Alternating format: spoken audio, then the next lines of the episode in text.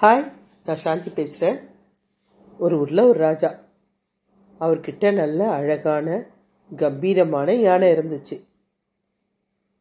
அவரும் அந்த யானைக்கு அழகாக அலங்காரம் பண்ண சொல்லி அதில் ஊர்வலம் ஏறி போகிறது ரொம்ப பிடிச்ச விஷயம். தினம் அப்படி தான் போவார். குழந்தைங்கள்லாம் அந்த யானை பின்னாடியே ஓடி வரும். அப்படி ஒரு கோலாகலமாக இருக்கும் அந்த யானையும் யானை ஊர்வலமும் அதுக்கப்புறம் அந்த யானையை இரவு நேரங்களில் அரண்மனை பின்னாடி பக்கம் கட்டி போட்டுருவாங்க. அங்கே ஒரு பெரிய மரம் இருந்துச்சு.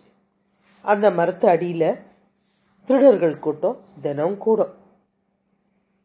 பேசிக்கிட்டே இருப்பாங்க. எப்படி கொள்ளை அடிக்கிறது? எப்படி கொள்ளை அடித்தோம் கொள்ளை அடிக்கிறவனை எப்படி கொன்னோம்? அப்படின்னு எல்லாம் பேசிக்கிட்டு இருப்பாங்க. ஒரு நாள் இந்த யானைக்கு நல்ல மதம் பிடிச்சிருச்சு. எல்லாரும் அது கிட்ட வரவே பயந்தாங்க.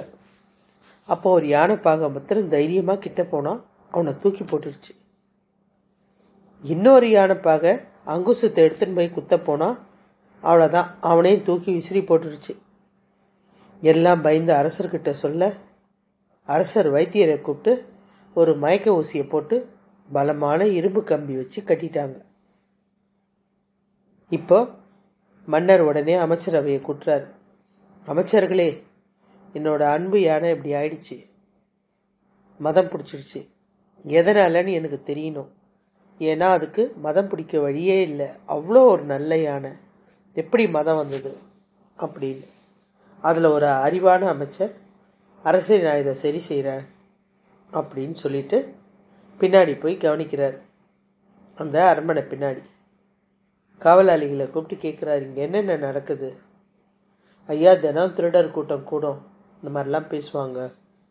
அப்படின்னவுடனே யானையோட மாற்றத்துக்கான காரணம் அந்த அமைச்சருக்கு தெரிஞ்சிடுது உடனே நல்ல சன்னியாசிகள் முனிவர்களை கூப்பிட்டு இந்த இடத்துல மரத்துக்கிட்ட தினம் நல்ல பக்தி பாடல்கள் நல்ல அறிவுரைகள்லாம் சொல்லுங்கள் குழந்தைங்களை கூப்பிட்டு சத்தமாக சொல்லி கொடுங்க. அப்படின்னு சொல்லிட்டார். கொஞ்ச நாளில் அந்த யானை அந்த பக்தி பாடலுக்கு தலையாட்டுற அளவுக்கு அமைதியாயிடுச்சு. அமைச்சருக்கும் இது புரியுது. மன்னர்கிட்ட வந்து சொல்றாரு அரசே அந்த யானை இருந்த சமீபமாக திருடர்கள் கூட்டம் தவறான பேச்சுக்களை நிறைய பேசுனதுனால அந்த யானோட யானையோட மனசு கலங்கி போயிடுச்சு.